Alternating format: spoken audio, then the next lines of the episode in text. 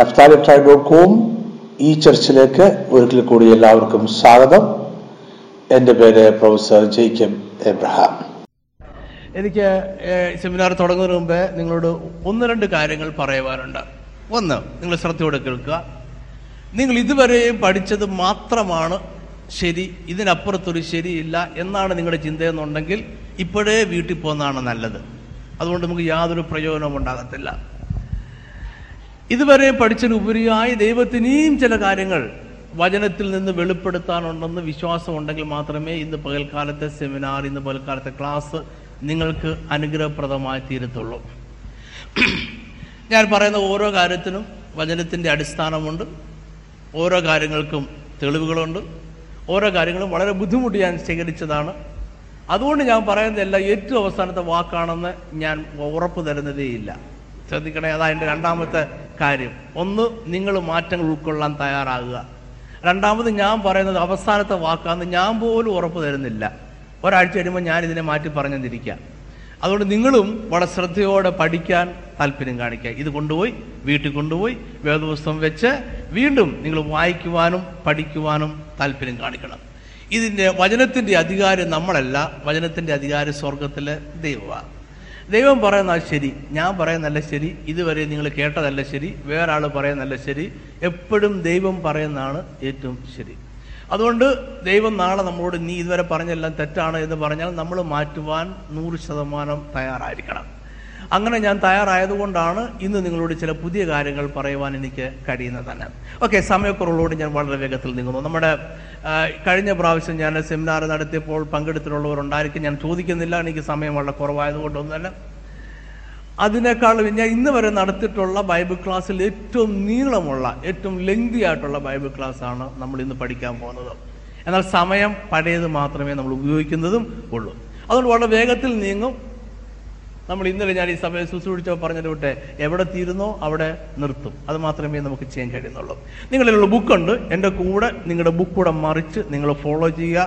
വളരെ വേഗത്തിൽ നീങ്ങുമെന്നുള്ളത് എഴുതിയെടുക്കുന്നവർ വേഗത്തിൽ വേഗത്തിൽ എഴുതണം. നമുക്ക് ഒത്തിരി കാര്യങ്ങൾ പറയുവാനുണ്ട് എന്നുള്ളതുകൊണ്ട് ഒന്നാമത് നമ്മൾ പഠിക്കുന്ന ഈ സെമിനാറിൽ നമ്മൾ പഠിക്കുന്നത് പുറപ്പാട് പുസ്തകത്തെ അടിസ്ഥാനമാക്കി അല്ലെങ്കിൽ ഇസ്രാ ജനത്തിന്റെ മിശ്രമിൽ നിന്നുള്ള മരുഭൂമിയിലൂടെ കനാദേശത്തേക്കുള്ള യാത്രയെ അടിസ്ഥാനമാക്കി അടിമത്തത്തിൽ നിന്നും പിശാജിന്റെ അടിമത്തത്തിൽ നിന്നും എങ്ങനെ ഒരു വലിയ അനുഗ്രഹത്തിലേക്ക് വിശ്വാസത്താൽ ചെന്നു ചേരാൻ കഴിയും എന്ന് നമ്മൾ പഠിക്കുന്നത്. ഓർക്കണം വേദപുസ്തകത്തിൽ എന്ത് അനുഗ്രഹം നിങ്ങൾ പ്രാപിക്കണമെങ്കിലും വിശ്വാസത്താൽ മാത്രമേ പറ്റൂ. നിങ്ങളുടെ പ്രവൃത്തിയാൽ ഒരനുഗ്രഹവും സാധ്യമല്ല. അതുകൊണ്ട് ഈ വിശ്വാസത്താൽ നമ്മൾ എങ്ങനെ അനുഗ്രഹം പ്രാപിക്കുന്നത്?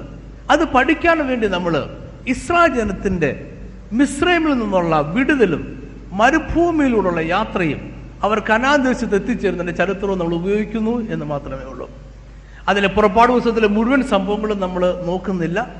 നമുക്ക് വിശ്വാസം പഠിക്കുവാൻ എന്തെല്ലാം സംഭവങ്ങൾ ഉപകരിക്കും അത് മാത്രമേ നമ്മളെ ശ്രദ്ധിക്കുന്നുള്ളൂ. അതുകൊണ്ട് ഞാൻ വേഗത്തിൽ നീങ്ങാൻ ആഗ്രഹിക്കുന്നു. എന്നാൽ നമ്മൾ തുടക്കത്തിൽ ഈ ഇസ്രായേൽ ജനം മരു മിശ്രൈമിന്റെ അടിമത്തത്തിൽ എത്തിച്ചേരുവാനുള്ള കാരണം എവിടം തൊട്ടാണ് ആരംഭിക്കുന്നത് എന്ന് ചിന്തിക്കുവാൻ നമ്മൾ ആദ്യം ആഗ്രഹിക്കുന്നത്.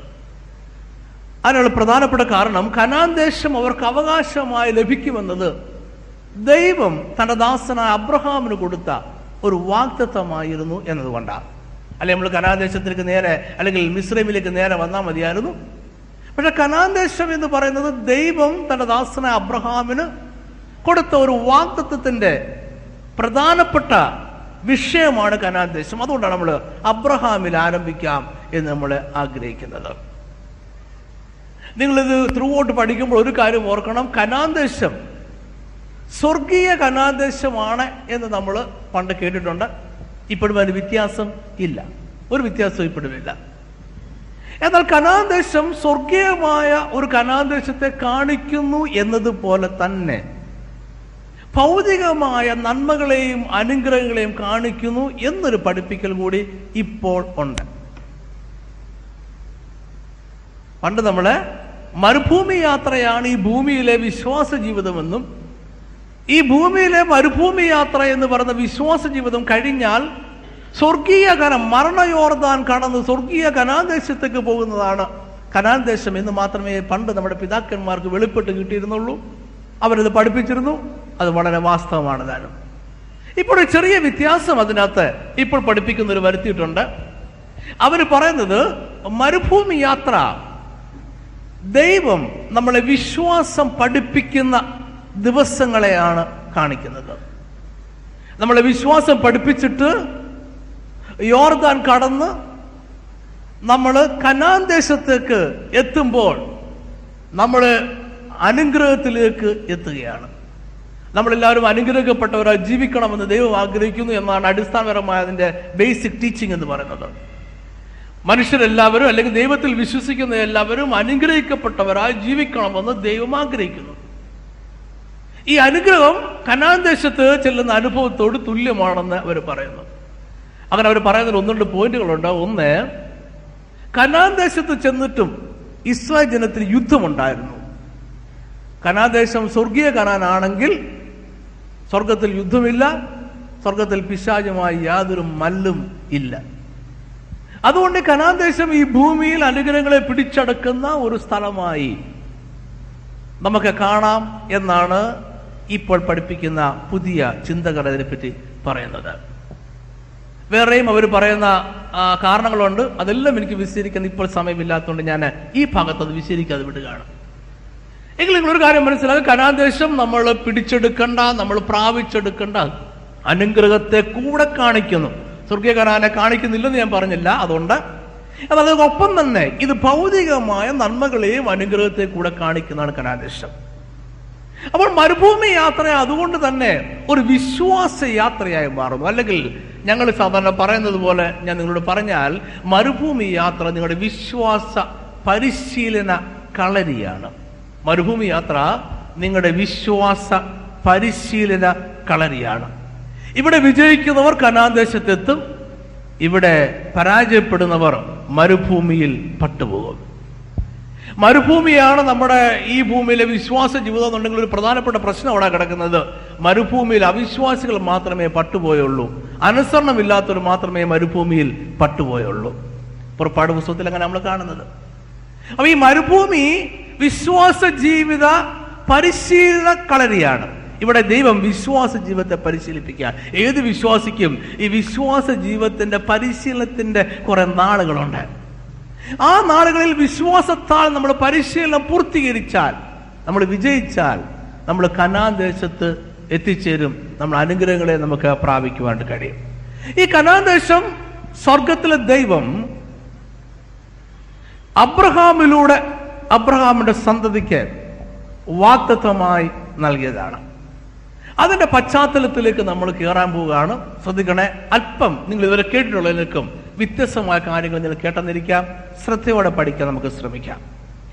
അതിന്റെ പശ്ചാത്തലം ഞാൻ മുട്ട് തുടങ്ങുന്നു. ഉൽപ്പത്തി പുസ്തകം പതിനഞ്ചാമത്തെ അധ്യായം ഒന്ന് മുതൽ എട്ട് വരെയുള്ള വാക്യത്തിൽ അബ്രഹാമിനെ ദൈവം വീണ്ടും ദൈവം വീണ്ടും അബ്രഹാമിന് പ്രത്യക്ഷമാകുന്നു.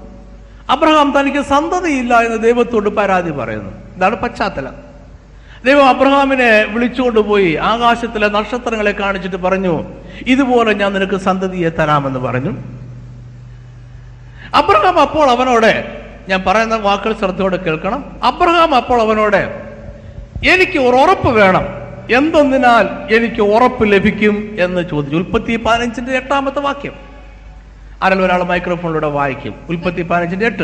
കർത്താവായ യഹോവേ ഞാൻ അതിനെ അവകാശമാക്കുമെന്നുള്ളത് എനിക്ക് എന്തൊന്നിനാൽ അറിയാം എന്ന് അവൻ ചോദിച്ചു. കർത്താവായ യഹോവേ ഞാൻ അതിനെ അവകാശമാക്കുമെന്നുള്ളത് എനിക്ക് എന്തൊന്നിനാൽ അറിയാം. ശ്രദ്ധിക്കണേ. അബ്രഹാമിന്റെ ചോദ്യം ഞാൻ കനാൻ ദേശം എന്റെ സന്തതി കനാൻ ദേശം അല്ല എനിക്ക് എനിക്കൊരു സന്തതിയെ ലഭിക്കുമെന്നുള്ളത്. അത് എനിക്ക് എങ്ങനെ ഉറപ്പാക്കാം? ഇത് അബ്രഹാം ചോദിച്ചത്. ദൈവം ഉറപ്പാക്കുവാൻ വേണ്ടി അബ്രഹാമിന് ഒരു അടയാളം കൊടുക്കുകയാണ്. അല്ല വേറെ രീതി പറഞ്ഞാൽ ദൈവം അബ്രഹാമുമായി ഒരു ഉടമ്പടി ചെയ്യുവാൻ തീരുമാനിച്ചു. അബ്രഹാമിന്റെ സന്തതിയില്ലെന്ന് അബ്രഹാം പരാതിപ്പെട്ടപ്പോൾ ദൈവം പറഞ്ഞു സന്തതി തരാമെന്ന് പറഞ്ഞു. അബ്രഹാം ചോദിച്ചു എനിക്ക് ഇത് ലഭിക്കുമെന്നുള്ളതിന് എന്തോ ഉറപ്പ്? ദൈവം പറഞ്ഞു നമ്മൾ തമ്മിൽ ഒരു ഉടമ്പടി ചെയ്യുവാൻ പോകുകയാണ് ഉടമ്പടിക്ക് വേണ്ടി സ്വർഗത്തിലെ ദൈവം അബ്രഹാമിനോട് പറഞ്ഞു നീ മൂന്ന് വയസ്സുള്ള ഒരു പശുക്കിടാവിനെയും മൂന്ന് വയസ്സുള്ള ഒരു കോലാടിനെയും മൂന്ന് വയസ്സുള്ള ആട്ടുകൊറ്റനെയും ഒരു കുറുപ്രാവിനെയും ഒരു പ്രാവും കുഞ്ഞിനെയും നീ കൊണ്ടുവരണമെന്ന് പറഞ്ഞു. അബ്രഹാം ഇതിനെ കൊണ്ടുവന്നു. ഈ പശുക്കിടാവിനെയും കോലാടിനെയും ആട്ടുകൊറ്റനെയും അബ്രഹാം രണ്ടായി പിളർന്നു. രണ്ടായി പിളർന്നു എന്ന് പറഞ്ഞാൽ രണ്ടായിട്ട് പൂർണമായും പിളർന്ന് രണ്ട് കഷണമായി അപ്പുറവും ഇപ്പുറവും മാറ്റി വെച്ചു എന്നാണ് മനസ്സിലാക്കേണ്ടത്.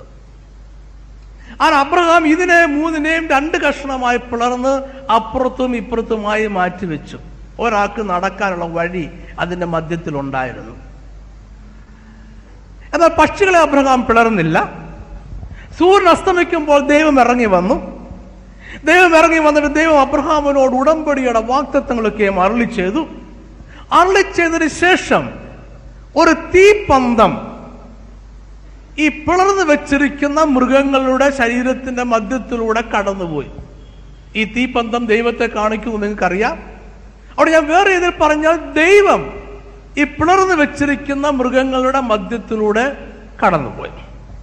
അങ്ങനെ ദൈവം കടന്നുപോയിക്കൊണ്ട് അബ്രഹാമിനോട് ഉടമ്പടി ചെയ്തു.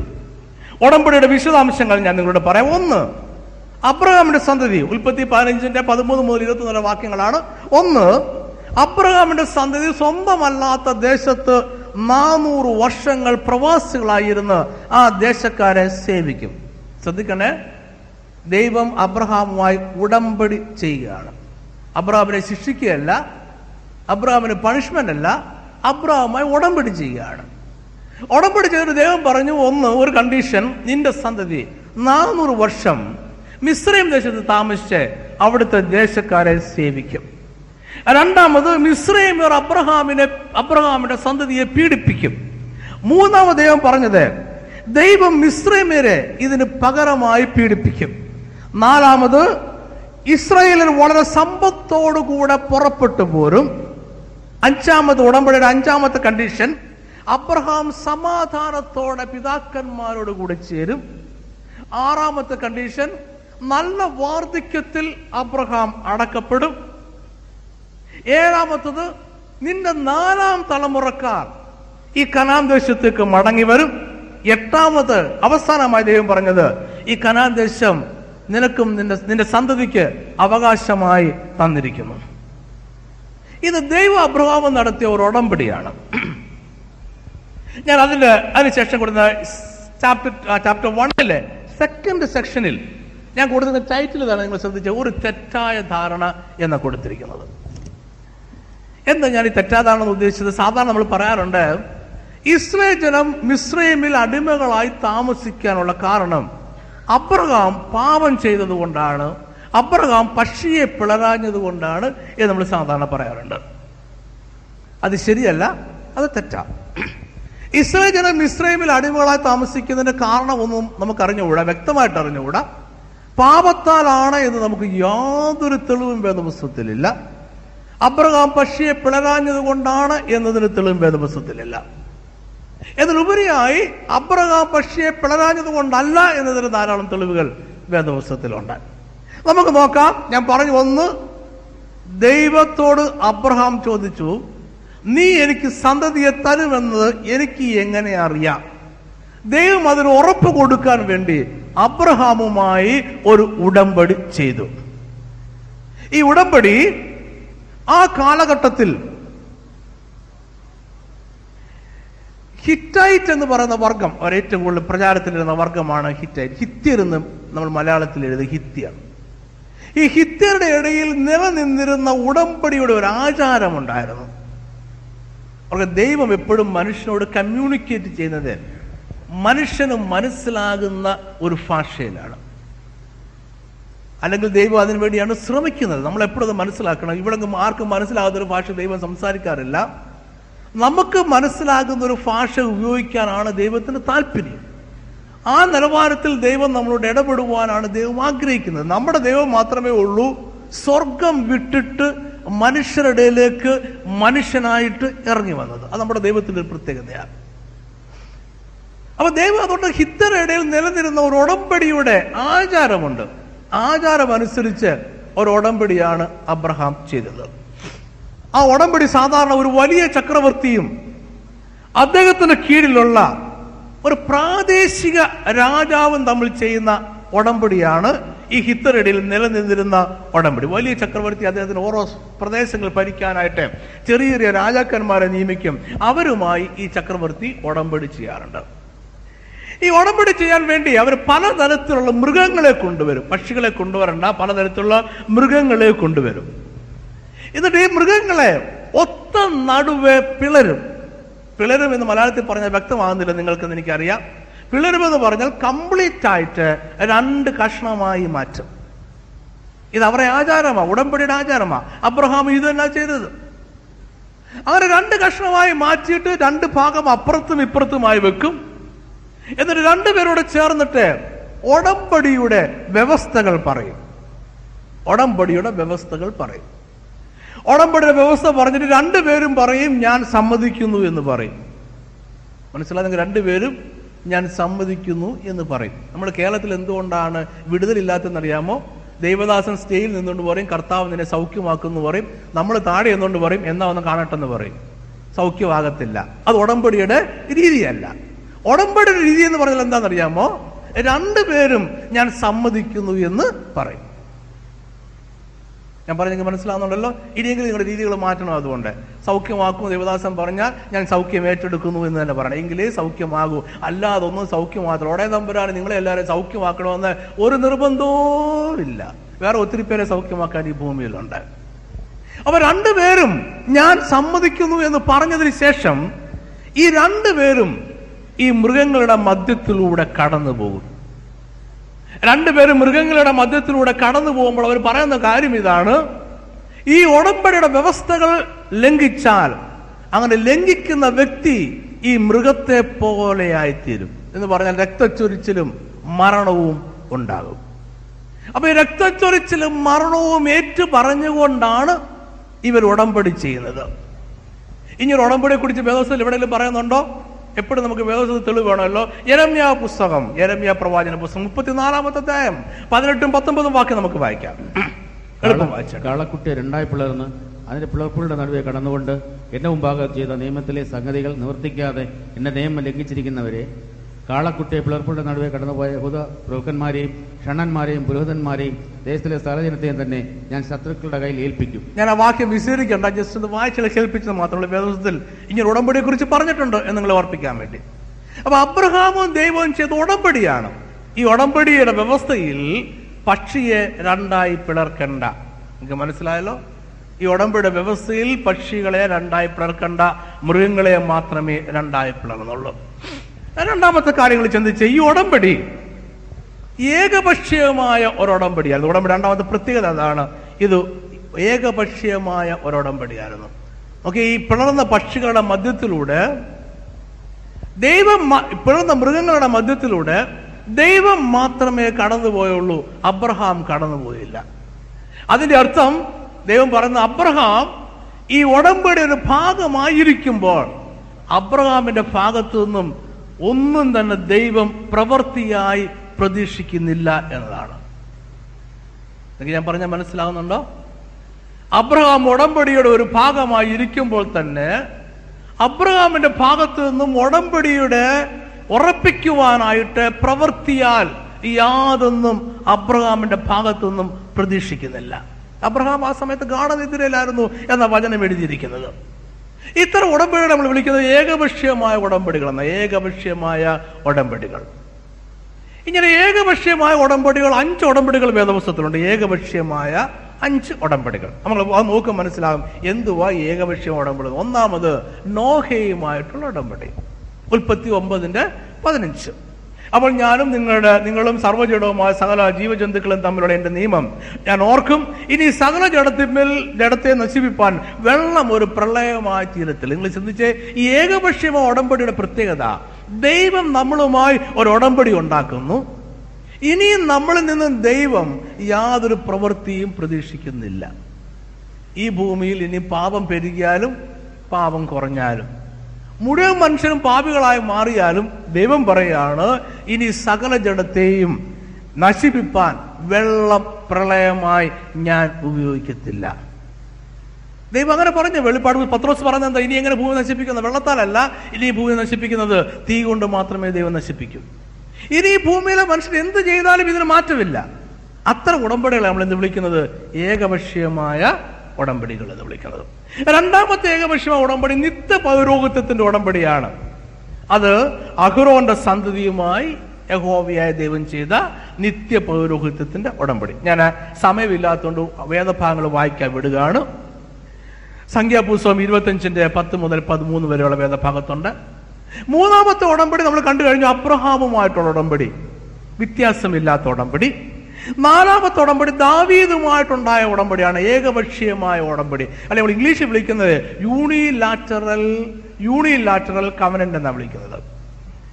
ദാവീതുമായിട്ട് ഉടമ്പടി എന്താണെന്ന് നിങ്ങൾക്കറിയാം. രണ്ട് ശമ്പലിന്റെ പുസ്തകം ഏഴാമത്തെ പതിനാറാമത്തെ വാക്യം. ഒന്ന് വായിച്ച് കേൾപ്പിക്കും.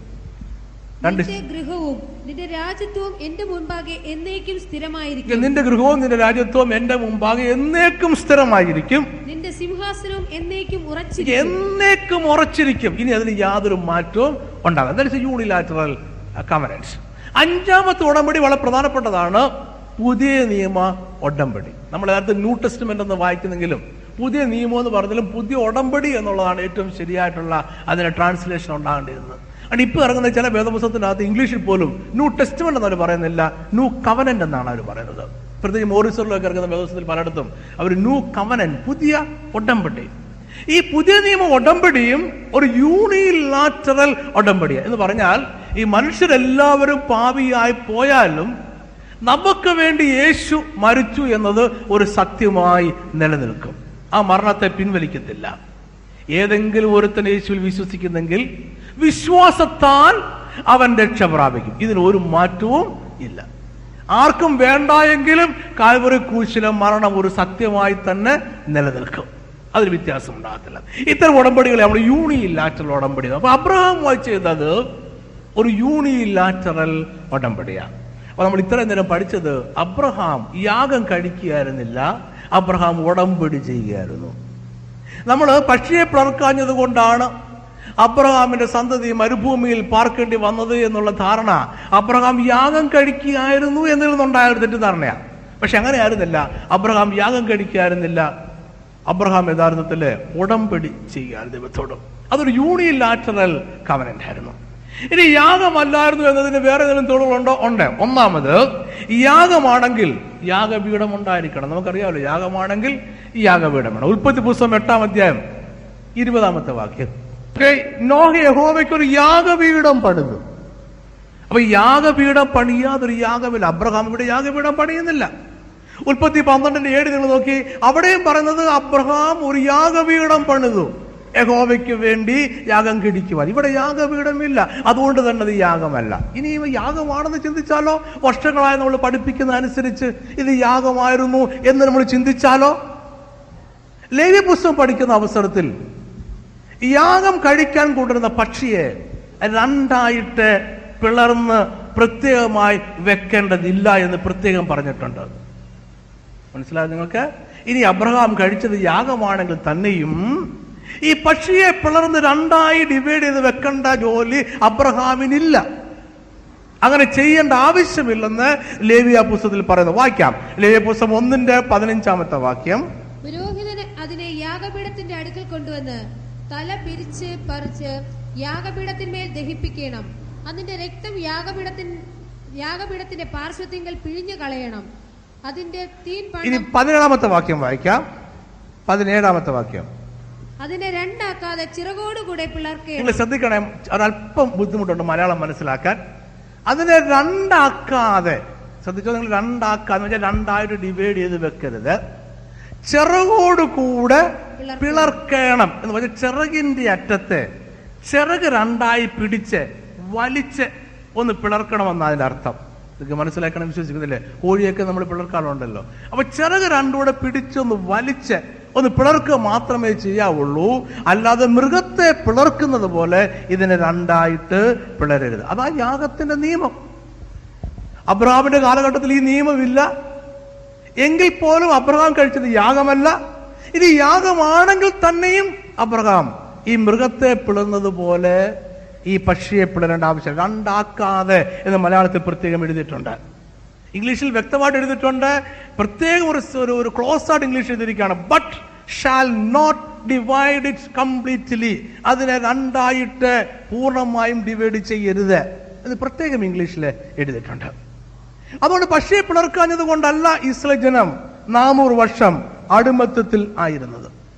ഇനി വേറെ തെളിവുണ്ട് യാഗമാണെങ്കിൽ തന്നെയും അബ്രഹാം പിളരണ്ട എന്നുള്ളതിൽ. കാരണം ലൈവ്യ പുസ്തകം ഒന്നാം അധ്യായം മൂന്ന് മുതൽ അഞ്ചു വരെ വാക്യത്തിൽ വായിക്കുമ്പോൾ അവിടെ പറയുന്നത് മൃഗത്തെ യാഗം കഴിക്കാൻ കൊണ്ടുവരുന്നവൻ മൃഗത്തെ കൊല്ലണം. കൊണ്ടുവരുന്നവൻ മൃഗത്തെ കൊല്ലണം. അവൻ തന്നെ കൊല്ലണം. എന്നാൽ പക്ഷിയെ യാഗം കഴിക്കാൻ കൊണ്ടുവരുന്നവനാണെങ്കിൽ അത് പുരോഹിതനാണ് പക്ഷിയെ കൊല്ലേണ്ടത്. പക്ഷിയുടെ കഴുത്ത് പറിച്ച് കൊല്ലേണ്ട ജോലി അബ്രഹാമിനുള്ളതല്ലപ്പോടെ ആർക്കുള്ളതാണ്? പുരോഹിതനുള്ളതാണ് അതുകൊണ്ട് ഇതുകൊണ്ടല്ല അബ്രഹാമിന്റെ സന്തതി നാനൂറ് വർഷം അടിമകളായി താമസിക്കേണ്ടി വന്നത് പിന്നെ എന്തുകൊണ്ടായിരിക്കാം ഇവർ അടിമകളായി താമസിക്കേണ്ടി വന്നത്? ഞാൻ ആദ്യമേ നിങ്ങളോട് പറഞ്ഞു വ്യക്തമായ ഒരു മറുപടി വേദപുസ്തകത്തിൽ കണ്ടെത്താൻ നമുക്ക് പ്രയാസമാണ്. പല ദൈവദാസന്മാർ പറയുന്ന പല അഭിപ്രായങ്ങൾ ഞാൻ നിങ്ങളോട് പറയാം. എന്റെ സ്വന്തമല്ല. പല ദേവദാസന്മാർ പറയുന്ന പല അഭിപ്രായങ്ങൾ. ഒരു മൂന്നാൽ അഭിപ്രായങ്ങൾ ഞാൻ നിങ്ങളോട് പറയാം. നിങ്ങൾക്ക് താല്പര്യമുള്ള ഒരെണ്ണം നിങ്ങൾക്ക് സ്വീകരിക്കാം. ഒരഭിപ്രായം മിശ്രൈമ്യരെ ദൈവത്തിന് വിധിക്കണം എന്ന് താല്പര്യമുണ്ടായിരുന്നു. അത് ഒരഭിപ്രായം. ഉൽപ്പത്തി പുസ്തകം പതിനഞ്ചാമത്തെ അധ്യായം പതിനാലാമത്തെ വാക്യം.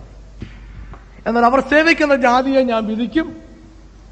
അതിനുശേഷം അവർ വളരെ സമ്പത്തോടുകൂടി പുറപ്പെട്ടു പോരും. അത് അവർ അഭിപ്രായം മിശ്രമേരെ പീഡിപ്പിക്കണം വിധിക്കണമെന്ന് ദൈവത്തിന് താല്പര്യമുണ്ടായിരുന്നത് കൊണ്ട് അതിനൊരു കാരണം കണ്ടെത്തേണ്ടതിനായിട്ട് ദൈവം ഈ ജനത്തിനെ അവിടേക്ക് അയച്ചു എന്ന ഒരു കാര്യം. ഇങ്ങനെ കാരണം കണ്ടെത്താൻ വേണ്ടി ഈ മറ്റു രാജ്യത്തേക്ക് ആരെങ്കിലും പറഞ്ഞു വിടുന്ന പരിപാടി പണ്ടത്തെ രാജ്യങ്ങളുള്ളതാണ് നിങ്ങൾക്ക് ഓർമ്മ കാണാം. നയ- നയമാൻ എന്ന കുഷ്ഠരോഗിയെ ഇസ്രായേലിലെ രാജാവിന്റെ അടുത്ത് പറഞ്ഞു വിട്ടപ്പോൾ ഇസ്രായേൽ രാജാവ് പറഞ്ഞൊരു വാചകമുണ്ട് ഞാനുമായി യുദ്ധം ഉണ്ടാകേണ്ടതിന് അവൻ കാരണം കണ്ടെത്താൻ ശ്രമിക്കുന്നു. ഇത് അവർ അഭിപ്രായം. മറ്റൊരു അഭിപ്രായം അമോന്യരുടെ ഉൽപ്പത്തി പതിനഞ്ചിന്റെ പതിനാറ്. അമോന്യരുടെ അതിക്രമം അമോനിയർ ഉദ്ദേശിക്കുന്ന കനാൻ ദേശത്തെ മുഴുവൻ ജനങ്ങളെ കുറിച്ചാണ്. അമോനിയരുടെ അതിക്രമം തികഞ്ഞിട്ടില്ല. അതുകൊണ്ട് കുറച്ചു നാൾ കൂടി ഇവരെവിടെയെങ്കിലും താമസിക്കണം. അതുകൊണ്ടാണ് ഇവരെ കനാൻ ദേശത്തേക്ക് അയച്ചത്. മറ്റൊരു വാദഗതി ഉള്ളത് ഇസ്രയേൽ ജനം വളർന്ന ഒരു ജാതിയായി ജാതി ഉദ്ദേശിക്കുന്ന ഒരു നേഷൻ ഒരു രാജ്യമായി മാറണം. കാരണം ഇവർ കനാന്തേശ് ഇവർ മിശ്രൈമിലേക്ക് പോയത്. പുറപ്പാട് പുസ്തകം അനുസരിച്ച് എഴുപത് പേരും അപ്പോസൽ പ്രവൃത്തി സേവാനോസിന്റെ പ്രസംഗത്തിൽ എഴുപത്തഞ്ച് പേരുമാണ്. ഞാൻ ആ വേദഭാഗം വിശ്വസിക്കാൻ ആഗ്രഹിക്കുന്നില്ല. എങ്കിലും പൊതുവെ വിശ്വസിക്കപ്പെടുന്ന എഴുപത് പേരാണ് ഇവർ പോയത്. ഈ എഴുപത് പേരെ കൊണ്ട് പിടിച്ചെടുക്കാൻ കഴിയത്തില്ല. പത്തിലധികം രാജ്യങ്ങളുണ്ട്. ചില ഭേദഭാഗം വായിച്ചാൽ പതിനേഴ് രാജ്യങ്ങളോളം ഉള്ളതായിട്ട് നമുക്ക് കാണാനായിട്ട് കഴിയും. കനാൻ ദേശത്ത് ചില ഭേദഭാഗങ്ങളിൽ പത്ത് രാജ്യം കാണാൻ കഴിയും. ചില ഭേദഭാഗങ്ങളിൽ ഏഴ് രാജ്യങ്ങളെ കാണാൻ കഴിയും. അപ്പൊ എനിവേ പത്തിലധികം രാജ്യങ്ങൾ ചെറിയ രാജ്യങ്ങളുള്ള കനാൻ ദേശം പിടിച്ചടക്കാൻ എഴുപത് പേർക്ക് കഴിയത്തില്ല. കനാദേശം പിടിച്ചടക്കുന്ന ദൈവത്തിന് ഉദ്ദേശമുണ്ട്. അവിടെ പിടിച്ചടക്കി അവിടുത്തെ ജാതികളെ പൂർണമായി മാറ്റി അതിനെ കീഴടക്കി ഭരിക്കണമെന്നാണ് ദൈവം ആഗ്രഹിക്കുന്നത്. അതുകൊണ്ടാണ്. അഞ്ചാമത് വേറൊരു ഒരു ഒരു ആർഗ്യുമെന്റ് ഉള്ളത്. ഈ നാലാമത്തെ ആർഗ്യുമെന്റിനോട് സെയിം ആണ്. ഈ ജനം ജനസംഖ്യയിൽ പെരുകി. ഒരു വലിയ ജനക്കൂട്ടമായി മാറിയിട്ട് വേണം കനാൻ ദേശം പിടിച്ചടക്കുവാൻ വരുവാൻ എന്ന് ദൈവത്തിന് ആഗ്രഹമുണ്ടായിരുന്നു. ദൈവം ആദാമിനെ അവൻ സൃഷ്ടിച്ചപ്പോൾ പറഞ്ഞത് നിങ്ങൾ സന്താനപുഷ്ടിയുള്ളവരായി പെരുകി ഈ ഭൂമിയെ അടക്കി വാഴുവിനെന്ന ഈ ഭൂമിയെ അടക്കി വാഴുവാൻ ദൈവം കണ്ടെത്തിയിരിക്കുന്ന ആദ്യത്തെ ഏറ്റവും ഇമ്പോർട്ടന്റ് ആയിട്ടുള്ള മാർഗം ഞാൻ ഇവിടെ നിന്ന് ശാസിക്കുന്നതല്ല പിന്നെയോ സന്താനപുഷ്ടിയുള്ളവരായി പെരുകി ഇവിടെ പിടിച്ചെടുക്കുക എന്നുള്ളതാണ്. നിങ്ങൾക്ക് മനസ്സിലായോ? ഇവിടെ ദൈവദാസൻ നിന്ന് ഈ പട്ടണത്തെ ശാസിക്കുന്നതിന് ഉപരിയായി ഈ സഭ വളർന്ന് ഈ സഭയുടെ സന്താനങ്ങൾ വളർന്ന് ഈ ദേശം മുഴുവൻ നിറഞ്ഞ് അങ്ങനെ ഇതിനെ പിടിച്ചടക്കണമെന്നാണ് ദൈവത്തിന്റെ ഫോർമോസ്റ്റ് പ്ലാൻ ദൈവത്തിന്റെ ഒറിജിനൽ പ്ലാൻ എന്ന് പറയുന്നത്. ഓക്കെ അതുകൊണ്ടായിരിക്കാം ഇവരൊരു പക്ഷെങ്കിൽ നാനൂറ് വർഷം അവിടെ താമസിക്കേണ്ടതായിട്ട് വന്നത്. അബ്രഹാമിനെ നമ്മൾ വിടുന്നു എനിവേ അബ്രഹാമിനോട് ദൈവം പറഞ്ഞ വാക്തത്വ പ്രകാരമാണ് ഇവർക്ക് കനാദേശം ലഭിക്കാനായിട്ട് പോകുന്നത്. കുറെ വർഷങ്ങൾ കഴിഞ്ഞ് ഏകദേശം നാനൂറ്റി മുപ്പത് വർഷങ്ങളോളം കഴിഞ്ഞു. അല്ലെങ്കിൽ നാനൂറ് വർഷങ്ങൾ എന്ന് ചില ഭാഗങ്ങളിൽ പറയുന്നു. ഇതൊക്കെ എനിക്ക് വിശദീകരിക്കണം താല്പര്യമുണ്ടെങ്കിൽ സമയമില്ലാത്തതുകൊണ്ട് ഞാൻ വിടുന്നു. അതിനുശേഷം ഇസ്രായേൽ അവരുടെ കഷ്ടത വർദ്ധിച്ചു വന്നപ്പോൾ യഹോവയ ദൈവത്തോട് നിലവിളിച്ചു. യഹോവയ ദൈവത്തോട് നിലവിളിച്ചപ്പോൾ യഹോവയ ദൈവം ജനത്തെ വിടുവിക്കുവാനായി മോശ എന്ന് പറയുന്ന ദൈവദാസനെ കണ്ടെത്തി. മോശ എന്ന് പറയുന്ന ദൈവദാസനെ യഹോവയ ദൈവം കണ്ടെത്തി അവനെ വിളിച്ചു. അവനെ വിളിച്ച് വേർതിരിക്കുന്ന ഭാഗം നമുക്ക് നോക്കാം. എനിക്ക് നിങ്ങളുടെ ബുക്കിൽ അതാണെന്ന് തോന്നുന്നു അടുത്ത സെക്ഷൻ എന്ന് പറയുന്നത്. ഓക്കെ അവനെ വിളിച്ച് വേർതിരിക്കുമ്പോൾ നമ്മൾ ശ്രദ്ധിക്കേണ്ട ഒന്നുണ്ട് പോണ്ട് വിശ്വാസി എങ്ങനെ ആകാം നമുക്ക് എങ്ങനെ വിശ്വാസ ജീവിതം നയിക്കാമെന്നുള്ളത് ഇന്നത്തെ വിഷയം ഓർക്കണം. ശ്രദ്ധിച്ചോണം ഇതിൽ ഓരോ പോയിന്റിലും എങ്ങനെ വിശ്വാസ ജീവിതം നയിക്കാമെന്ന് നമ്മൾ പറയുന്നുണ്ട്. അവനെ വിളിച്ച് വേർതിരിച്ചപ്പോൾ അവനുണ്ടായ അനുഭവങ്ങൾ ഞാനത് ചുരുക്കി നിങ്ങളോട് പറയാം. ഒന്ന് പുറപ്പാട് പുസ്തകം മൂന്നാമത്തെ ഒന്നാമത്തെ വാക്യം. മോശ മിദ്യാനിലെ പുരോഹിതനും തന്റെ അമ്മായിപ്പനുമായ ഇത്രോവിന്റെ ആടുകളെ മേയിച്ചുകൊണ്ടിരുന്നു. അവൻ ആടുകളെ മരുഭൂമിക്ക് അപ്പുറത്ത് ദൈവത്തിന്റെ പർവതമായ ഹോരേബ് വരെ കൊണ്ടുചെന്നു.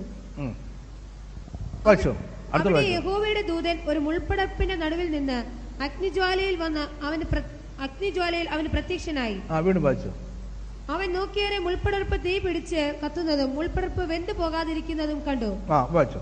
മുൾപ്പടർപ്പ് വെന്തു പോകാതിരുന്ന് ഈ വലിയ കാഴ്ച എന്തെന്ന് ഞാൻ ചെന്ന് നോക്കട്ടെ എന്ന് മോശ പറഞ്ഞു. മോശ ആദ്യം ചെയ്ത കാര്യം അവൻ ഇതുവരെയും നടന്നിരുന്ന വഴി ഒന്ന് വിട്ട് ഈ വലിയ കാഴ്ച എന്തെന്ന് മനസ്സിലാക്കാൻ വേണ്ടി അവനൊന്ന് തിരിഞ്ഞു നടന്നു എന്നതാണ് അവന്റെ ജീവിതത്തിന്റെ ടേണിംഗ് പോയിന്റ് എന്ന് പറയുന്നത് ഇംഗ്ലീഷിൽ വായിച്ചാൽ then Moses said I will now turn aside and see this great sight ഞാനൊന്ന് തിരിഞ്ഞു ചെന്ന് ഈ വലിയ കാഴ്ച എന്തെന്ന് നോക്കട്ടെ.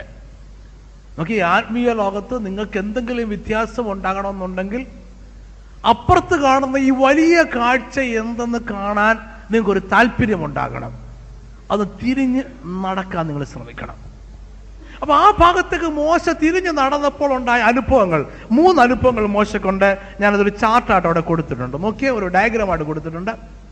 ഒന്ന് മോശ ഒരു വലിയ കാഴ്ച കണ്ടു. മുൾപ്പടർപ്പ് വെന്തു പോകാതിരിക്കുന്ന ഒരു വലിയ കാഴ്ച കണ്ടു. നോക്കിയ സുവിശേഷ ലോകത്ത് ഇത്തരം വലിയ കാഴ്ചകൾക്ക് വളരെ പ്രാധാന്യമുണ്ട്.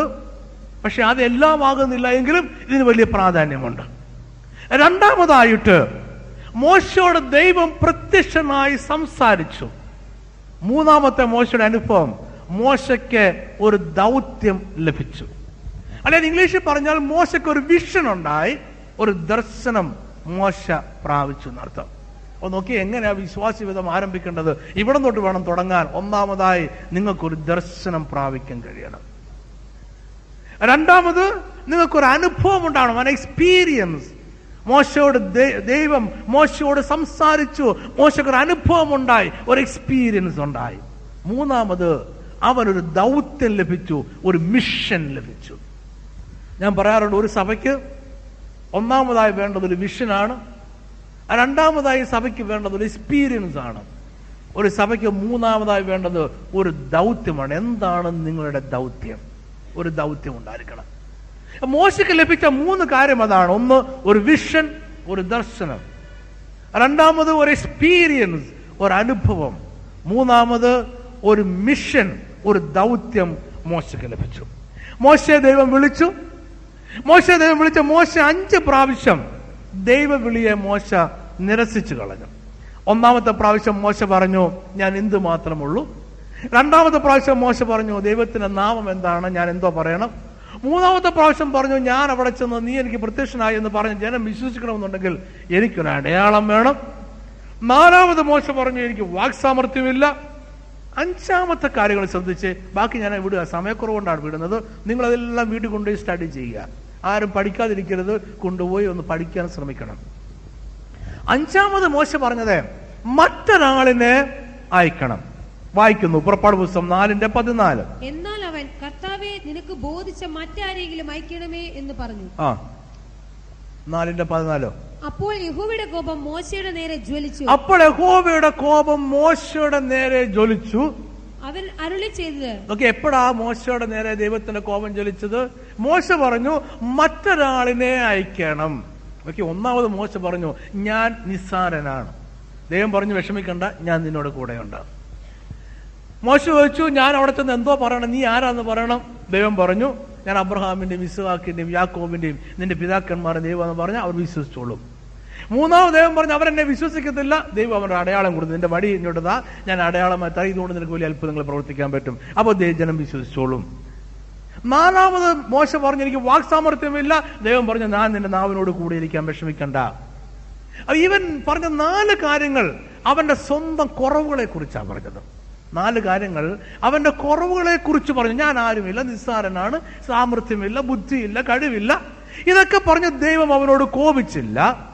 എന്നാൽ അഞ്ചാമത് മോശ പറഞ്ഞതിന്റെ അർത്ഥം ദൈവേ നീ എന്നോട് കൂടെ ഇരിക്കുമെന്ന് നീ നാല് പ്രാവശ്യം പറഞ്ഞു സൗഖ്യമാക്കാമെന്ന് പറഞ്ഞു അത്ഭുതങ്ങൾ പ്രവർത്തിക്കാമെന്ന് പറഞ്ഞു എന്നാൽ എനിക്ക് ഇതിനകത്തൊന്നും വിശ്വാസം വരുന്നില്ല. അതുകൊണ്ട് നീ വേറെ ആളിനെ അയക്കണം. ഇതല്ലേ അഞ്ചാമത് പറഞ്ഞതിന്റെ അർത്ഥം?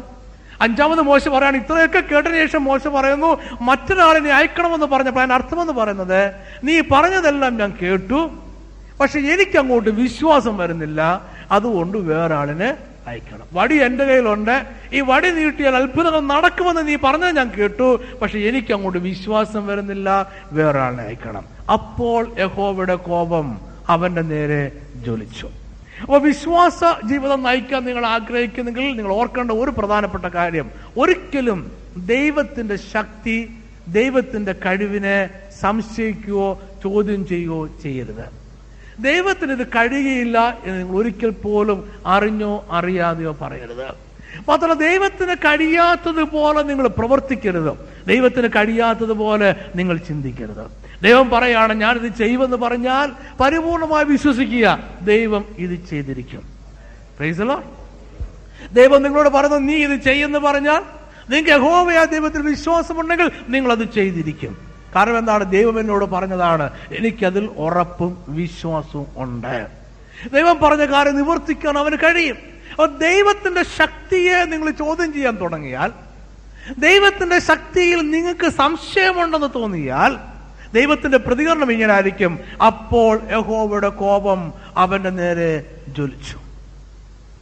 ഓർക്കണം പ്രധാനപ്പെട്ട ഒരു കാര്യം അതാണ് മോശയ്ക്ക് പറ്റിയ തകരാറ് അതാണ്. അതുകൊണ്ടാണ് മോശയുടെ കൂട്ടത്തിൽ അഹ്റോനെ ചേർത്തത്. ഞാൻ ആ ഭാഗം പറയണമെന്ന് ആഗ്രഹിക്കുന്നെങ്കിലും ഞാൻ പറയാതെ വിടുകയാണ് അഹ്റോന്റെ കാര്യം. അതുകൊണ്ടാണ് ദൈവം പിന്നീട് ഈ മോശയുടെ കൂട്ടത്തിൽ അഹ്റോനെ ചേർക്കേണ്ടി വന്നത്. ഈ അഹ്റോനെ ചേർത്തത് കൊണ്ടല്ലേ കാളക്കുട്ടി ഉണ്ടാക്കിയത്? കാളക്കുട്ടി ഉണ്ടാക്കിയത് കൊണ്ടല്ലേ ജനം അവിടെ ചത്തുവീഴുവാൻ ഇടയായി തീർന്നത്? അഹ്റോനെയല്ല ദൈവം വിളിച്ചത് മോശയാണ് ദൈവം വിളിച്ചത്. പിന്നെ എങ്ങനെയാ അഹ്റോനെ കിട്ടിയത്? മോശ പറഞ്ഞു എനിക്ക് പോകാൻ കഴിയത്തില്ല. എനിക്ക് നിന്നെ വിശ്വാസമില്ല. നീ എന്നെ സൗഖ്യമാക്കുമെന്ന് വിശ്വാസമില്ല. ദൈവം പറഞ്ഞൊരു കാര്യം ചെയ്യ്. അങ്ങനെയാണെങ്കിൽ ഒരു അഡീഷൻ ഞാൻ നിനക്ക് തരാം. നിനക്ക് ഞാൻ അഹ്റോനെ തരാം. പക്ഷെ അഹ്റോൻ നിന്റെ ജീവിതത്തിലും ജനത്തിന്റെ ജീവിതത്തിലും അനേക പ്രശ്നങ്ങൾ ഉണ്ടാക്കിക്കൊണ്ടിരിക്കാം. ഓർക്ക ദൈവം നിങ്ങളോട് എന്തെങ്കിലും പറഞ്ഞാൽ ദൈവം പറഞ്ഞ് നിവർത്തിക്കാൻ അവനെ കഴിവെന്ന് വിശ്വസിക്കുക. വിശ്വാസ ജീവിതത്തിൽ ഒരിക്കൽ പോലും ദൈവത്തിന് കഴിവില്ല എന്ന് നിങ്ങൾ ചിന്തിക്കുവോ സംശയിക്കുകയോ സംസാരിക്കുകയോ ചെയ്യരുത്. ദൈവത്തിന്റെ കഴിവിനെ ചോദ്യം ചെയ്യരുത്. ദൈവത്തിന് ഏറ്റവും ഇഷ്ടമില്ലാത്ത കാര്യം അവനെ നിസ്സാരനാക്കി കളയുക എന്നുള്ളതാണ്. അതൊരിക്കലും നമ്മുടെ ഭാഗത്ത് ഉണ്ടാകരുത്. ദൈവം ശ്രേഷ്ഠനാണ്. അവനെക്കാൾ വലിയവനായ ഒരു ദൈവമില്ല. അത് വിശ്വസിക്കുന്നവരെല്ലാം ദൈവത്തെ സ്തുതിച്ചാട്ടെ. മോശ ഈജിപ്തിൽ. ഞാൻ അടുത്ത സെക്ഷനിലേക്ക് വേഗത്തിൽ അങ്ങ് നീങ്ങുക. എനിക്ക് ഒരു മണിക്കൂറിനുള്ളിൽ തന്നെ നിർത്തണമെന്ന് ആഗ്രഹമുള്ളതുകൊണ്ട് വേഗത്തിൽ നീങ്ങുന്നു. മോശ ഈജിപ്തിൽ. ഞാൻ ഇച്ചിരി നീ- വേഗത്തിലാണെന്ന് എനിക്കറിയാം. പല ഭാഗങ്ങളും ഞാൻ വിടുന്നുണ്ടെന്നും എനിക്കറിയാം. ദൗത്യം സ്വീകരിച്ച മോശ തനിക്ക് അഹ്റോനെ ലഭിച്ചു. താൻ ഈജിപ്തിൽ വന്നു. ഫറവോന്റെ അടുക്കൽ വന്നു. മോശ ഈജിപ്തിൽ ചെയ്ത കാര്യങ്ങളെ കുറിച്ച് നിങ്ങളൊന്ന് ശാന്തമായി ചിന്തിക്കണം. അവിടെ ഞാൻ ഒരു ഒരു ചാർട്ട് കൊടുത്തിട്ടുണ്ട്. മോശ ഈജിപ്തിൽ. നോക്കി അവിടെ. മോശ ഫറവോന്റെ മന്ത്രവാദികൾക്ക് നേരെയാണ് ആദ്യം നിന്നത്. മോശ ഫറവോന്റെ മന്ത്രവാദികൾക്ക് നേരെ നിൽക്കുമ്പോൾ യഥാർത്ഥത്തിൽ ദൈവം ഈജിപ്തിലെ ദേവന്മാർക്ക് നേരെ യുദ്ധം ചെയ്യുകയായിരുന്നു.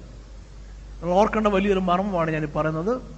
നിങ്ങൾ ഈ ഭൂമിയിലെ ഏതെങ്കിലും അന്ധകാര ശക്തികൾക്കെതിരെ യുദ്ധം പ്രഖ്യാപിക്കുമ്പോൾ യഥാർത്ഥത്തിൽ യുദ്ധം യഹോവയായ ദൈവവും സാത്താന്യ ശക്തികളുമായിട്ടാണ്. നിങ്ങൾക്ക് വളരെ നിസാരമെന്ന് തോന്നിയേക്കാം നിങ്ങൾ പറയുന്ന കാര്യങ്ങൾ. നിങ്ങൾ ചെയ്യുന്ന കാര്യങ്ങൾ വളരെ നിസ്സാരമെന്ന് തോന്നിയേക്കാം. പക്ഷെ നിങ്ങൾ ചെയ്യുന്ന ഓരോ കാര്യത്തിന് പിന്നിലും ദൈവം പിന്നിൽ നിൽപ്പുണ്ട് നമ്മൾ മറന്നു പോകരുത്. നിങ്ങൾ രോഗിയുടെ മേൽ കൈവച്ച് സൗഖ്യം വരുത്തുമ്പോൾ ഈ രോഗത്തിന്റെ മേൽ ദൈവമാണ് വിജയമെടുക്കുന്നത്.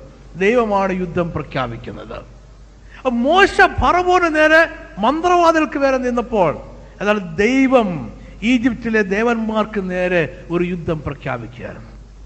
മോശ പറവൂന് നേരെ നിന്നപ്പോൾ ദൈവമാണ് പറവൂന് നേരെ നിന്നത്. മോശയല്ല അവിടെ നിൽക്കുന്നത് ദൈവമാണ് പറവൂന് നേരെ നിൽക്കുന്നത്. അവർ ഓർക്കണം നിങ്ങൾ ചെയ്ത ഓരോ കാര്യങ്ങൾക്ക് പിന്നിലും സ്വർഗത്തിൽ ദൈവം പിന്നാലെയുണ്ട് അവൻ എന്റെ സപ്പോർട്ടുണ്ട് മോശ അവിടെ ചെന്നിട്ട് പറവോനോട് പറഞ്ഞു എന്റെ ജനത്തെ ആരാധനയ്ക്കായി വിട്ടയക്കണം. എന്റെ ജനത്തെ ആരാധിക്കുവാനായിട്ട് വിട്ടയക്കണം. എന്റെ ജനത്തെ ആരാധിക്കുവാൻ വിട്ടയച്ചില്ലെങ്കിൽ ദൈവം നിങ്ങളുടെ ഇടയിൽ ചില അത്ഭുതങ്ങൾ പ്രവർത്തിക്കുമെന്ന് മാത്രമല്ല നിങ്ങളുടെ ദേശത്തെ അവൻ നശിപ്പിച്ചു കളയും. നമുക്ക് ചരിത്രം അറിയാം. അങ്ങനെ മോശ പറഞ്ഞതിന് ഫലമായിട്ട് ഫറവോന്റെ ഹൃദയം കഠിനമായതിന്റെ ഫലമായിട്ട് ദൈവം പത്ത് ബാധകൾ ഈജിപ്തിൽ അയച്ചു. ഈ പത്ത് ബാധകളെ കുറിച്ച് നമ്മൾ രണ്ടാമത്തെ ചാപ്റ്ററിൽ ചിന്തിക്കാൻ പോവുകയാണ്. അതിനു മുമ്പായി ഈ പത്ത് ബാധകളുടെ പ്രാധാന്യം എന്താണ്? അതോടെ ചിന്തിച്ചിട്ട് നമുക്ക് ഈ സെഷൻ അവസാനിപ്പിക്കാം. ഒന്ന് നമുക്ക് ഈ പത്ത് ബാധകളുടെ പ്രാധാന്യത്തെ പിടിച്ചത് ഒന്ന് ഈ പത്ത് ബാധകൾ അയച്ചതിന് മൂന്ന് ഉദ്ദേശങ്ങളുണ്ട്. ശ്രദ്ധിച്ചേ മൂന്ന് ഉദ്ദേശങ്ങളുണ്ട്. ദൈവം ബാധ അയക്കുന്നതിന് മൂന്ന് ഉദ്ദേശങ്ങളുണ്ട്. ഒന്ന് സർവഭൂമിയിലും എന്നെ പോലെ മറ്റൊരുത്തിനുമില്ല എന്ന് ദൈവത്തിന് തെളിയിക്കണമായിരുന്നു. പുറപ്പാട് ദിവസം ഒമ്പതിന്റെ പതിനാറ്. വായിച്ചാട്ടോ? പുറപ്പാട് ഒമ്പതിന്റെ പതിനാറ്. ഭൂമിയിലും എന്നെ പോലെ മറ്റൊരുത്തിനുമില്ല എന്ന് നീ അറിയേണ്ടതിന് ഈ പ്രാവശ്യം ഞാൻ എന്റെ ബാധകളൊക്കെ നിന്റെ മേലും നിന്റെ ഭൃത്യന്മാരുടെ മേലും ദൈവം ബാധ അയക്കുന്നതിന്റെ ഒരു ലക്ഷ്യം ദൈവം ബാധ അയക്കുന്നതിന്റെ ഒരു ലക്ഷ്യം സർവഭൂമിയിലും എന്നെ പോലെ മറ്റൊരുത്തനും ഇല്ല. മനസ്സിലായി നിങ്ങൾക്ക്? സർവഭൂമിയിലും എന്നെ പോലെ മറ്റൊരുത്തനും ഇല്ല എന്ന് തെളിയിക്കാൻ വേണ്ടിയാണ് ദൈവം ബാധ അയക്കുന്നത്. രണ്ടാമത് ദൈവം ബാധ അയക്കുന്നത് എന്റെ ശക്തി നിന്നെ കാണിക്കേണ്ടതിനും പുറപ്പാട് ദിവസം ഒമ്പതിന്റെ പതിനാറിൽ തന്നെ എങ്കിലും എന്റെ ശക്തി നിന്നെ കാണിക്കേണ്ടതിനും മൂന്നാമത് എന്റെ നാമം സർവഭൂമിയിലും പ്രസ്താവിക്കപ്പെടേണ്ടതിനും. നിങ്ങൾ ചിന്തിച്ച ഒന്ന് എന്നെ പോലെ വലിയവനായ ഒരു ദൈവം വേറെയില്ല അത് നിങ്ങൾ മനസ്സിലാക്കണം. എന്തിനാ അങ്ങനെ മനസ്സിലാക്കിയെന്നറിയാമോ? ഈജിപ്തിൽ ധാരാളം ദേവന്മാർ ഉണ്ട് എന്നതുകൊണ്ടാണ്. ഈജിപ്തിൽ ധാരാളം ദേവന്മാർ ഉണ്ട്. അവർക്ക് ആവശ്യത്തിലും അധികം ദേവന്മാർ ഈജിപ്തിലുണ്ട്. അപ്പൊ ഈ ദേവന്മാരെക്കാൾ വലിയവനായ ഒരു ദൈവമുണ്ട്. അതാണ് യഹോവയായ ദൈവം. അതിനാണ് ബാധ അയച്ചതിന്റെ ഒരു ലക്ഷ്യം. രണ്ടാമത്തെ ലക്ഷ്യം എന്റെ ശക്തി എത്രമാത്രമുണ്ടെന്ന് ഫറവോനെ നിന്നെ എനിക്ക് കാണിക്കണമെന്ന് താല്പര്യമുണ്ട്. മൂന്നാമത്തത് എന്റെ നാമം സർവഭൂമിയിൽ പ്രസ്താവിക്കപ്പെടണം. നമ്മൾ ആ വാക്യത്തിൽ കാണുന്ന മൂന്ന് കാര്യങ്ങൾ അതാണ്. ഒമ്പതിന്റെ പതിനഞ്ച് ഇപ്പോൾ തന്നെ ഞാൻ എന്റെ കൈ നീട്ടി നിന്നെയും നിന്റെ ജനത്തെയും മഹാമാരിയാൽ ദണ്ഡിപ്പിച്ച് നിന്നെ ഭൂമിയിൽ നിന്ന് ഛേദിച്ചു കളയുമായിരുന്നു. അതിനർത്ഥം ഈ ലോകം മുഴുവൻ ഇപ്പോഴും ദൈവത്തിന്റെ നിയന്ത്രണത്തിലാണ്. ഫറവോന്റെ നിയന്ത്രണത്തിലല്ല. നമുക്ക് പലപ്പോഴും ചിന്തയുണ്ട് ഈ ലോകത്തിന്റെ അധിപതി അവരെ കണ്ണ് കുരുടാക്കിയിരിക്കുന്നു എന്നൊക്കെ പറഞ്ഞിരിക്കുന്നുണ്ട്. ഈ ലോകമെല്ലാം പിശാചിന്റെ നിയന്ത്രണത്തിലാണെന്നൊരു ചിന്ത നമുക്ക് എങ്ങനെയുണ്ട്? ഞങ്ങൾ ഞാൻ വേറെ ക്ലാസ് പ്രിപ്പയർ ചെയ്തിട്ടുണ്ട് അതിനെക്കുറിച്ച്. നമുക്ക് ദൈവം സഹായിക്കുന്ന ഒരു ദിവസം അതിനെപ്പറ്റി പഠിക്കാം. ലോകം പിശാചിന്റെ നിയന്ത്രണത്തിലല്ല ലോകം ഇപ്പോഴും ദൈവത്തിന്റെ നിയന്ത്രണത്തിലാണ്. അപ്പൊ ഇത് ഫറവോന് തെളിയിച്ചു കൊടുക്കണം ദൈവം ആഗ്രഹിച്ചു. എനിക്ക് ഇപ്പോൾ കൈ നീട്ടി നിന്നെയും നിന്റെ ജനത്തെയും മഹാമാരിയാൽ കൊല്ലാം. അത് കാരണം ഞാനാണ് ഇപ്പോഴും ഈ ഭൂമിയെ നിയന്ത്രിച്ചുകൊണ്ടിരിക്കുന്നത്. മൂന്നാമത്തെ ദൈവത്തിന്റെ ഉദ്ദേശം പുറപ്പാട് ഒമ്പതിന്റെ പത്തൊമ്പതും പത്തൊമ്പതാമത്തെ വാക്യം. അതുകൊണ്ട് ഇപ്പോൾ ആളയച്ച് നിന്റെ മൃഗങ്ങളെയും വയൽ നിനക്കുള്ള സകലത്തെയും അകത്ത് വരുത്തിക്കൊള്ളുക. അത് വേറെ സംഭവത്തെ കാണിക്കുന്നതാണ് അവിടെ പറയുന്നത്. ഞാൻ ആ ഭാഗം വിശദീകരിക്കാൻ ആഗ്രഹിക്കുന്നില്ല. ദൈവം ദീർഘക്ഷമയുള്ളവനാണ്. ഒരു ബാധ അയക്കുന്ന മുമ്പാട് അവൻ പറഞ്ഞു മൃഗത്തെയൊക്കെ വിളിച്ച് വീട്ടിൽ കൊണ്ടുപോകണേ കൊണ്ടുപോയിക്കോ. ഞാൻ എല്ലാ മൃഗത്തെയും കൊല്ലാൻ പോവുകയാണ്. നമ്മൾ അതിലേക്ക് വരുന്നുണ്ട്. അപ്പൊ മൂന്ന് ഉദ്ദേശങ്ങൾ ആ ബാധ അയച്ചിന് വേണ്ടി ദൈവത്തിനുള്ളത് ഒന്ന് സർവഭൂമിയിലും എന്നെ പോലെ വേറൊരുത്തനുമില്ല എന്ന് പറഞ്ഞാൽ ഞാൻ സർവശക്തനാണ്. എന്റെ ശക്തി നീ കാണണം. എന്റെ നാമം നിനക്ക് മനസ്സിലാക്കണം. രണ്ടാമത്തെ ദൈവത്തിന്റെ ഉദ്ദേശം ഈ ലോകം ദൈവത്തിന്റെ നിയന്ത്രണത്തിലാണ്. അതുകൊണ്ട് ഫറവോനെ നിന്നെയും നിന്റെ ജനത്തെയും നിയന്ത്രിക്കുവാൻ എനിക്ക് ഇപ്പോഴും കഴിയും.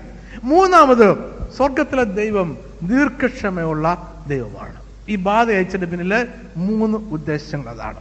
എന്താ ഈ ബാധകളുടെ അനന്തര ഫലം എന്താ ഉണ്ടായത്? അത് കഴിഞ്ഞിട്ട് നമ്മൾ ബാധയിലേക്ക് പഠിക്കാൻ പോവാം. എന്താ ബാധകളുടെ അനന്തര ഫലം? ഒന്ന് ദൈവത്തിന്റെ അധികാരം വെളിപ്പെട്ടു. ദൈവം ആരാണെന്ന് മനസ്സിലായി. അപ്പൊ നോക്കിയ വിശ്വാസ ജീവിതത്തിൽ നമ്മൾ കടക്കുന്നതിന് മുമ്പ് നമ്മൾ ആദ്യം മനസ്സിലാക്കേണ്ട കാര്യം നമ്മുടെ സ്വർഗത്തിലെ ദൈവം ആരാണെന്നാണ് മനസ്സിലാക്കേണ്ടത്. അപ്പൊ ഈ ഇസ്രാജനത്തിന് മരുഭൂമിയിലേക്ക് ഇറക്കുന്നതിന് മുമ്പ് അവരുടെ മുന്നിൽ പത്ത് ബാധകളെ അയച്ച് മിശ്രൈമിനെ പീഡിപ്പിച്ചുകൊണ്ട് ദൈവം അവരെ പഠിപ്പിക്കാൻ ആഗ്രഹിച്ചത് സ്വർഗത്തിലെ ദൈവം ആരാണ് എന്നുള്ളതാണ് അപ്പൊ ഈ ബാധകളുടെ ഫലം ഒന്ന് ദൈവത്തിന്റെ അധികാരം വെളിപ്പെട്ടു. നമ്മുടെ ദൈവമാണ് ഈ ഭൂമിയിലെ സകല ദേവന്മാരെക്കാട്ടിലും വലിയ ദൈവം. ധാരാളം ദേവന്മാർ ഈ ഭൂമിയിൽ ഉണ്ടായിരിക്കാം ധാരാളം രാജ്യങ്ങൾ ഉണ്ടായിരിക്കാം ധാരാളം സാമ്രാജ്യങ്ങൾ ഉണ്ടായിരിക്കാം ധാരാളം ഭരണകർത്താക്കൾ ഉണ്ടായിരിക്കാം. പക്ഷെ അവരെക്കാൾ വലിയവൻ സർവശക്തൻ നമ്മുടെ സ്വർഗത്തിലെ ദൈവം തന്നെയാണ്. ഇത് മനസ്സിലാക്കാതെ ഒരിക്കലും വിശ്വാസ ജീവിതം തുടങ്ങാൻ ആർക്കും സാധ്യമല്ല. നമ്മൾ പരാജയപ്പെടുന്നതും അതുകൊണ്ടാണ്. നമുക്ക് ദൈവത്തെക്കാൾ അധികം പേടി പിശാചിനെയാ. നമുക്ക് നമ്മുടെ ആലയത്തെക്കാൾ അധികം പേടി ഇപ്പുറത്തെ അമ്പലത്തെയാ. നമുക്ക് നമ്മുടെ മാസ്റ്ററെ പുല്ല് വിലയാണ് അപ്പുറത്തെ പൂജാരിയെ കണ്ടാൽ വിറയ്ക്കും നമ്മൾ. ഇതുകൊണ്ടാ നമ്മൾ വിശ്വാസികളാകാത്തത്. ഇതുകൊണ്ടാണ് നമ്മൾ പ്രാർത്ഥിച്ചാലൊന്നും നടക്കാത്തത്. ഇതുകൊണ്ടാണ് നമ്മുടെ പ്രാർത്ഥനയ്ക്ക് മറുപടി ലഭിക്കാത്തത്. ഓർക്കണം നിങ്ങളുടെ ദൈവമാണ് സർവശക്തനായ ദൈവം. അവനേക്കാൾ വലിയ വേറെ ഒരു ദൈവമില്ല. ഇത് പഠിക്കാതെ വിശ്വാസ ജീവിതം ആരംഭിക്കാൻ സാധ്യമല്ല. ഇന്ന് പകൽ നിങ്ങളത് മനസ്സിലാക്കുക നമ്മുടെ ദൈവമാണ് വലിയ ദൈവം. Lord. അത് വിശ്വസിക്കുന്നവരെല്ലാം ഒന്ന് പറഞ്ഞു എന്റെ ദൈവമാണ് വലിയ ദൈവം. എന്റെ ദൈവമാണ് വലിയ ദൈവം. രണ്ടാമത് ബാധയുടെ ഉദ്ദേശം ബാധയുടെ ഫലം ഐ മീൻ ബാധയുടെ ഫലം. ഈജിപ്തിനെ ദൈവം പൂർണമായും തകർത്തു കളഞ്ഞു എന്നുള്ളതാണ്. ഈജിപ്തിനെ ദൈവം സാമ്പത്തികമായി തകർത്തു സൈനികമായി ദൈവം തകർത്തു.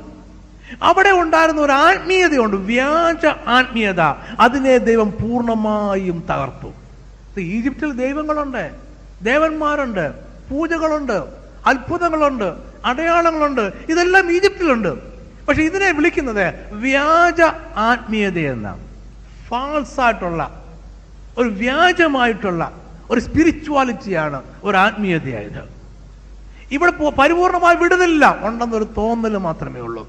അപ്പൊ ദൈവം ബാധയച്ച് ദൈവം വെളിപ്പെടുത്തിയത് ഈ മിശ്രീമിലെ ആത്മീയത വ്യാജ ആത്മീയതയാണ് ഇത് യഥാർത്ഥ ആത്മീയത അല്ല. നമുക്ക് ഒന്നാമതായി ദൈവത്തെക്കാൾ വലിയവൻ വേറെ ആരുമില്ല ദൈവം വെളിപ്പെടുത്തി. രണ്ടാമത് ഈ ബാധയുടെ ഫലമായിട്ട് വെളിപ്പെട്ട കാര്യം രണ്ടാമത് ദൈവം പറഞ്ഞ കാര്യം ഈ ഈജിപ്തിനെ ദൈവം പൂർണമായും തകർത്തു കളഞ്ഞു. സാമ്പത്തികമായി തകർത്തു. വ്യാജ ആത്മീയതയെ പൂർണമായും ദൈവം തകർത്തു കളഞ്ഞു. ഞാൻ അടുത്ത സെക്ഷനിലേക്ക് കടക്കാൻ ആഗ്രഹിക്കുന്നു. അവിടെ ചാർട്ടുണ്ട് ഞാൻ വിടുന്നു. അടുത്ത സെക്ഷനിലേക്ക് കടക്കാൻ ആഗ്രഹിക്കുന്നു. എന്തുകൊണ്ടാണ് ഫറവോന്റെ ഹൃദയം കഠിനമായത്? ഓക്കെ നമ്മുടെ ഒന്നാമത്തെ പാർട്ടിൽ നമ്മൾ കാര്യങ്ങളുടെ പശ്ചാത്തലം ഒന്ന് പഠിക്കുക മാത്രമേ ചെയ്യുന്നുള്ളൂ. ഈ ചാപ്റ്റർ വണ്ണിന് ഞാൻ കൊടുത്തിരിക്കുന്ന ടൈറ്റിൽ തന്നെ നിങ്ങളുടെ പുസ്തകത്തിൽ പറഞ്ഞിരിക്കുന്നത് തയ്യാറെടുപ്പ് എന്താ വിശ്വാസീയത്തിന്റെ ഒരു ഒരു തയ്യാറെടുപ്പ്. ഓക്കെ നമ്മുടെ അടുത്ത ലാസ്റ്റ് സെക്ഷൻ എന്റെ സമയം അതിന് തീർന്നു കഴിഞ്ഞു. ലാസ്റ്റ് സെക്ഷൻ ഫറവോന്റെ ഹൃദയം എന്തുകൊണ്ട് കഠിനമായി? നമ്മൾ ഇതിനകത്തെല്ലാം ചില കാര്യങ്ങൾ പഠിക്കുന്നുണ്ട്. ഇപ്പോൾ മനസ്സിലാക്കിയ കാര്യമുണ്ട്. വിശ്വാസ ജീവിതത്തിൽ ഒന്ന് ദൈവം പറഞ്ഞത് വിശ്വസിക്കണം. ദൈവത്തിന് ശക്തിയില്ല നമ്മൾ ആരും പറയരുത്. പറഞ്ഞാൽ വിശ്വാസ ജീവിതം ആരംഭിക്കാൻ കഴിയത്തില്ല. രണ്ടാമത് മനസ്സിലാക്കിയ കാര്യം നമ്മുടെ ദൈവത്തെക്കാൾ വലിയൊരു ദൈവം ലോകത്തിൽ വേറെ ഇല്ല. അത് നമ്മൾ അധികമായിട്ട് മനസ്സിലാക്കാൻ പോവാണ് ബാധയെക്കുറിച്ച് പഠിക്കുമ്പോൾ. മൂന്നാമത് പറവോന്റെ ഹൃദയം എന്തുകൊണ്ട് കഠിനം? അതിനകത്തും ചില കാര്യങ്ങൾ പഠിക്കാനുണ്ട്. പുറപ്പാട് പുസ്തകം പതിനൊന്നിന്റെ ഒമ്പത് വായിക്കാം. യഹോവ മോശയോട് മിസ്രൈം ദേശത്ത് എന്റെ അത്ഭുതങ്ങൾ പെരുകേണ്ടതിന് ഫറവോൻ നിങ്ങളുടെ വാക്ക് കേൾക്കുകയില്ല എന്ന് അരളി ചെയ്തു ഒന്ന് ഫറവോന്റെ ഹൃദയം കഠിനമാകാനുള്ള ഒരു കാരണം മിശ്രയും ദേശത്ത് എന്റെ അത്ഭുതങ്ങൾ വർദ്ധിക്കണം. ദേശത്ത് എന്റെ അത്ഭുതങ്ങൾ വർദ്ധിക്കണം. അപ്പൊ എന്റെ അത്ഭുതങ്ങൾ വർദ്ധിക്കണം എന്ന് എനിക്ക് ആഗ്രഹമുള്ളത് കൊണ്ട് ഫറവോൻ നിന്റെ വാക്ക് കേൾക്കുകയില്ല പത്ത് ബാധയും അവിടെ ഉണ്ടാകണമെന്ന് ഞാൻ ആഗ്രഹിക്കുന്നു. പത്ത് അത്ഭുതങ്ങൾ എനിക്കവിടെ പ്രവർത്തിക്കണമെന്ന് ആഗ്രഹമുണ്ട്. ആർക്കും ചോദ്യം ചെയ്യാൻ കഴിയാത്ത പത്ത് അത്ഭുതങ്ങൾ. ഇത് സംഭവിക്കാതെ ഞാൻ നിങ്ങളെ ഇവിടെ നിന്ന് ഇറക്കി വിടുകയില്ല. അതുകൊണ്ട് ഇതുവരെയും പറവോന്റെ ഹൃദയം കഠിനമായി കഠിനമായിക്കൊണ്ടിരിക്കും. രണ്ടാമത് വീണ്ടും വായിക്കാം. പറ പുറപ്പാട് പുസ്തകം പത്തിന്റെ ഒന്നും രണ്ടും വാക്യം.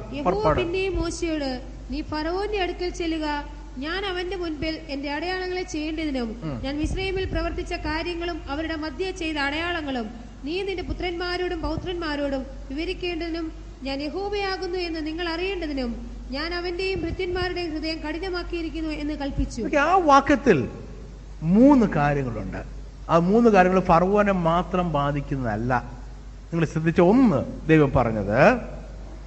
ഞാൻ മിശ്രൈമിൽ പ്രവർത്തിച്ച കാര്യങ്ങളും അവരുടെ മധ്യ ചെയ്ത അടയാളങ്ങളും നിന്റെ പുത്രന്മാരെയും പുത്രിമാരോടും വിവരിക്കേണ്ടതിനും ഞാൻ യഹോവയാവുന്നു എന്ന് നിങ്ങൾ അറിയേണ്ടതിനും ഞാൻ അവന്റെ ഭൃത്യന്മാരുടെ ഹൃദയം കഠിനമാക്കിയിരിക്കുന്നു എന്ന് കൽപ്പിച്ചു. അവന്റെയും ഭൃത്യന്മാരുടെയും ഹൃദയം. നമ്മൾ കണ്ടു പുറപ്പാട് പുസ്തകം പതിനൊന്നിന്റെ ഒമ്പതിൽ ദൈവം പറയുന്നു ഫറവോന്റെ ഹൃദയം കഠിനമാകാൻ ഒരു കാരണം മിശ്രൈം ദേശത്ത് ദൈവത്തിന്റെ അത്ഭുതങ്ങൾ പെരുകണം എന്ന് ആഗ്രഹിക്കുന്നു ഇവിടെ ഒത്തിരി ആത്മീയ മർമ്മങ്ങളുണ്ട്. എനിക്ക് പറയണമെന്ന് വലിയ താല്പര്യം എന്റെ മനസ്സിലുണ്ട്. സമയത്തിന്റെ ഒത്തിരി കുറവുണ്ട്. ഓക്കെ മിശ്രൈം ദേശം യഹോവയായ ദൈവത്തെ ആരാധിക്കുന്ന സ്ഥലമല്ല. മിശ്രൈം ദേശത്ത് വേറെ ഒത്തിരി ദേവന്മാരും ദേവിമാരും ഉണ്ട്. ദൈവം പറയാണ് ഈ ധാരാളം ദേവന്മാരും ദേവിമാരുമുള്ള ഈ സ്ഥലത്ത് എനിക്ക് അത്ഭുതങ്ങൾ പ്രവർത്തിക്കണമെന്ന് താല്പര്യമുണ്ട്. മനസ്സിലായോ നിങ്ങൾക്ക്? എവിടെ അത്ഭുതങ്ങൾ താല്പര്യമുള്ളത്? എളുപ്പം മനസ്സിലാവുന്ന ഒരു കാര്യം പറയാം ഞാൻ. എളുപ്പം മനസ്സിലാവുന്ന ഒരു കാര്യം പറയാം. നമ്മുടെ ഗൾഫ് പ്രദേശങ്ങളിൽ നിങ്ങൾക്ക് അറിയാമല്ലോ യോബിനൊക്കെ അവിടെ നിന്ന് വന്ന. അവർക്ക് അവരുടേതായിട്ടുള്ള ദൈവങ്ങളുണ്ട്. ദൈവം അനേക ദൈവദാസന്മാരെ അവിടെ അയക്കുകയാണ്. എന്തിനു വേണ്ടിയാണ് അവിടെ യഹോവയായ ദൈവത്തിന് അത്ഭുതങ്ങൾ പ്രവർത്തിക്കണം? റൈസല്ലോ. അല്ലെങ്കിൽ വിശ്വാസം അനുസരിച്ച് ഈ സ്ഥലത്തെ മുഴുവൻ നിയന്ത്രിക്കുന്നത് മിശ്രൈമിലെ ദേവതകളാണ് അല്ലെ ദേവന്മാരാണ്. മിശ്രൈം ദേശം മുഴുവൻ. അവരുടെ കയ്യിലാണ് അവരുടെ കസ്റ്റഡിയിലാണ്. അവരാണ് നിയന്ത്രിക്കുന്നത്. അവർ നിയന്ത്രിക്കുന്ന ഈ സ്ഥലത്ത് യഹോവയായ ദൈവം അത്ഭുതങ്ങൾ പ്രവർത്തിക്കുകയാണ്. Lord. നിങ്ങൾക്ക് മനസ്സിലായോ? വിശദീകരിക്കാൻ സമയക്കുറവുള്ളതുകൊണ്ട് ഞാൻ അവിടെ നീങ്ങുന്നു.